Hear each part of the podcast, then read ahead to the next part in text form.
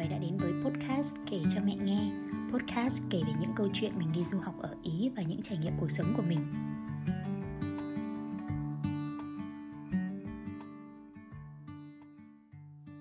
Xin chào mọi người, kỳ nghỉ lễ Giáng sinh của mọi người thế nào rồi? Mỗi một dịp Giáng sinh tới thì ca khúc Last Christmas nổi tiếng lại vang khắp phố phường, làm mình năm nay lại nhớ về Giáng sinh năm trước. Mình đã đón Giáng sinh tại Budapest, thủ đô của Hungary. Mình nhớ là bọn mình đã chuẩn bị cho chuyến đi hơn trước hẳn một tháng, bởi vì thực tế là chi phí đi lại sẽ tăng dần khi gần đến dịp lễ. Kinh phí cho chuyến đi của hai đứa bọn mình thì đều eo hẹp, nhưng bọn mình vẫn quyết tâm đi chơi, bởi vì ở thời điểm đó cũng là tròn một năm mình bị giữ chân ở trong nước Ý do dịch. Cuối cùng thì bọn mình đã quyết định chọn thủ đô của Hungary, một quốc gia ở khu vực Trung Âu có chi phí phải chăng và vẫn có rất nhiều những địa điểm du lịch nổi tiếng. Thành phố mà bọn mình tới thăm là thủ đô Budapest. Budapest thì được tạo từ hai phần là Buda và Pest. Hai nửa của thủ đô được ngăn cách bằng con sông Danube. Người dân mệnh danh con sông này là Nữ Hoàng Sông. Sông Danube là con sông dài thứ hai châu Âu, chảy qua chín quốc gia và bốn thủ đô, bao gồm Budapest. Trong ba ngày khám phá ở Budapest, bọn mình đã được tham quan và trải nghiệm Budapest trên nhiều phương diện khác nhau, khắc họa cho bọn mình một bức tranh tổng hòa về Budapest. Sau đây thì mình sẽ dẫn mọi người đi thăm Budapest qua một số những điểm nổi bật của thành phố này nhé. Đầu tiên, về kiến trúc thì có hai địa điểm mà mình cảm thấy nổi bật, đó là tòa nhà Quốc hội và pháo đài Ngư phủ. Đầu tiên phải kể đến tòa nhà Quốc hội, đây được coi là biểu tượng của thủ đô Budapest. Mình nghe nói đâu đó tòa nhà Quốc hội ở Budapest có kiến trúc đối xứng hoàn hảo nhất thế giới.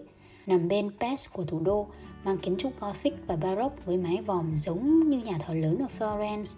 Tòa nhà Quốc hội này nhìn giống như một lâu đài cổ, pha một chút thiêng liêng của nhà thờ lớn, hùng vĩ soi mình lên dòng sông Danube. Vì đến thăm vào buổi tối lúc tòa nhà Quốc hội đã đóng cửa, nên bọn mình đã không có cơ hội vào tham quan bên trong. Bên trong nhà Quốc hội còn lưu giữ rất nhiều những kỷ vật, gồm vương miện của nhà vua được giữ lại từ thế kỷ thứ mười hai. Nằm đối diện tòa nhà Quốc hội, ở bên phía Buda là một công trình kiến trúc biểu tượng thứ hai, đó là pháo đài Ngư phủ.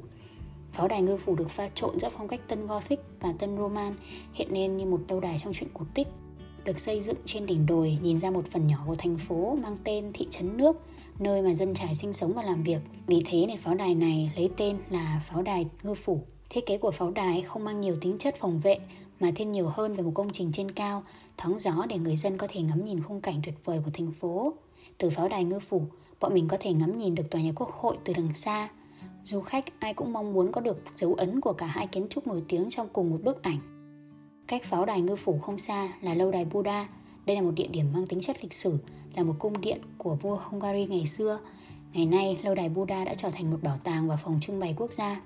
Hungary từng là một nơi xảy ra chiến tranh rất tàn khốc, nên Budapest cũng có những địa điểm mang đậm tính chất lịch sử như quảng trường Anh Hùng, những gót giày đi dạo. Mình rất ấn tượng với tác phẩm Những gót giày đi dạo. Đây là một tác phẩm điêu khắc bằng sắt dài bốn mươi mét, khắc họa sáu mươi đôi giày sắt hen rỉ nằm ngổn ngang bên dọc theo bờ sông Danube. Đây là một đài tưởng niệm để ghi nhớ những người Do Thái đã bị hành quyết bên bờ sông Danube vào mùa đông năm một nghìn chín trăm bốn mươi tư đến năm một nghìn chín trăm bốn mươi lăm. Các nạn nhân này không phân biệt tuổi tác, giới tính, đều bị dồn đến trước dòng sông và họ phải cởi bỏ giày dép, bởi vì đây là những món đồ có giá trị trong thời chiến. Quân phát xít đã thu gom chúng để giao dịch trên thị trường chợ đen.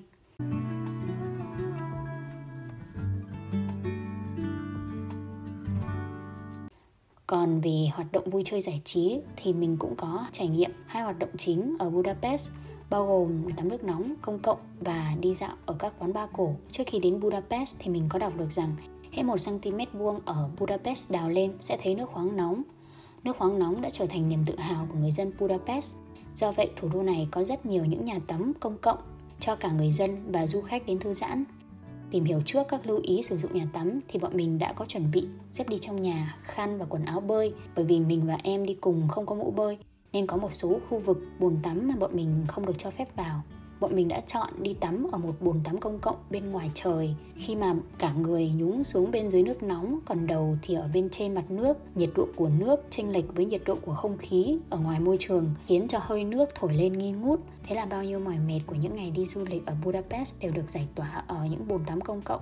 Ngoài ra, một hoạt động giải trí nổi bật tiếp theo mà ai đến Budapest cũng không nên bỏ qua, đó là những quán bar cổ. Budapest nổi tiếng với những hoạt động về đêm, với những quán bar cổ rất đặc trưng mang dấu ấn của người Do Thái. Lúc tìm đến Szimbakert, một quán bar khá nổi tiếng ở Budapest do các trang du lịch đề xuất, thì bọn mình mới nhận ra là có nguyên một dãy phố với các quán bar liên tiếp nhau. Vào các quán bar ở đây thì mọi người sẽ tự đến quầy bar order đồ uống, tự chọn bàn trống để ngồi. Quán bar cũng có không gian ngoài trời rộng rãi cho những ai thích không khí ngoài trời, hoặc đơn giản là những người muốn hút thuốc lá. Ngoài ra, con sông Danube cũng đóng một vai trò trong các hoạt động thư giãn, tận hưởng của người dân và du khách. Du khách đến Budapest có thể trải nghiệm du thuyền trên sông Danube, ngắm các công trình nổi bật của thành phố. Tiếp đến là về ẩm thực.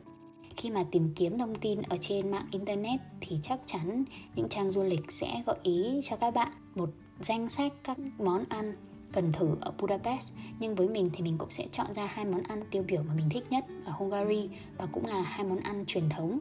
Đó là món hầm goulash và bánh mì langos. Goulash là tên dành cho các món hầm ở đây.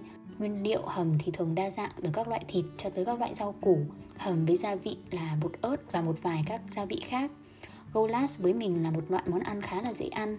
Tưởng tượng như các bạn ăn bò hầm ra sao thì ăn goulash cũng tưởng tượng như vậy. Bột ớt paprika là một loại gia vị nổi tiếng mang màu sắc của Hungary.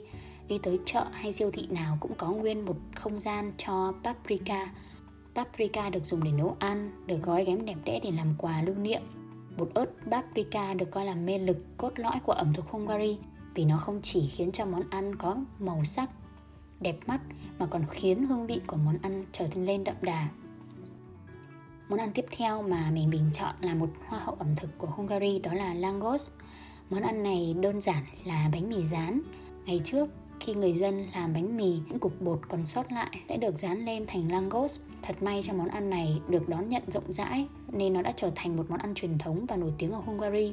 Đây được coi là pizza của Hungary. Ngoài ra còn rất nhiều những món ăn đường phố như bánh ống khói, bắp cải nhồi thịt, vân vân. Nhưng mình giới thiệu vậy thôi, để khi nào các bạn đến Hung hãy tự khám phá, trải nghiệm và lưu lại cho mình những danh sách món ăn mà mình yêu thích nhé.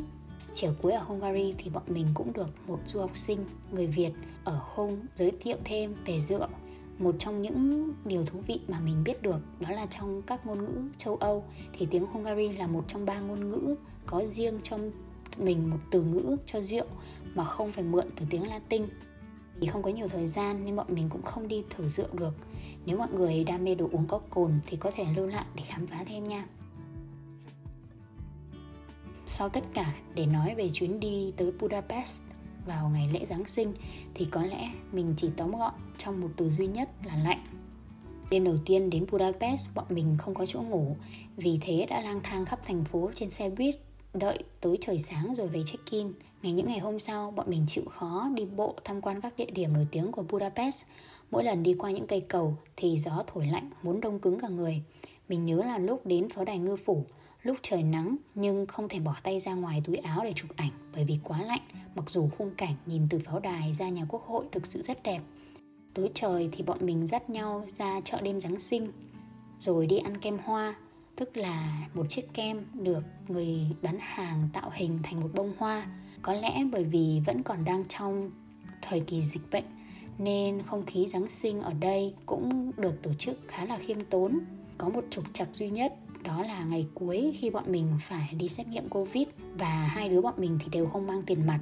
Vì thế nên bọn mình phải chầy chật mãi quay trở lại trung tâm để đổi tiền, rồi đi xét nghiệm kết quả để lấy kết quả âm tính nhập cảnh vào Ý khi bay về. Budapest là một trải nghiệm bên ngoài nước Ý đầu tiên, là Giáng sinh đầu tiên mình được đón ở bên ngoài nước Ý, nên mình cảm thấy đó là một điều rất vui. Sau này thấy mọi người đi Budapest vào dịp hè, được ngắm nhà Quốc hội trên thuyền vào buổi đêm, tự nhiên mình cũng thấy nhớ và muốn quay lại Budapest vô cùng. Podcast hôm nay của mình đến đây là hết rồi. Hẹn gặp lại các bạn vào các tập sau nhé.